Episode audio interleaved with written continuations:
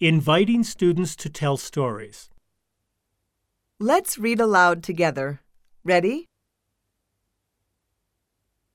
Read this line from the dog in chorus, okay? What's this? What is he doing? On page 10 of your picture book, how many chairs do you see? Look at the picture on page 5. Mike has a marker pen in his hand. What color is it? What is he going to do next?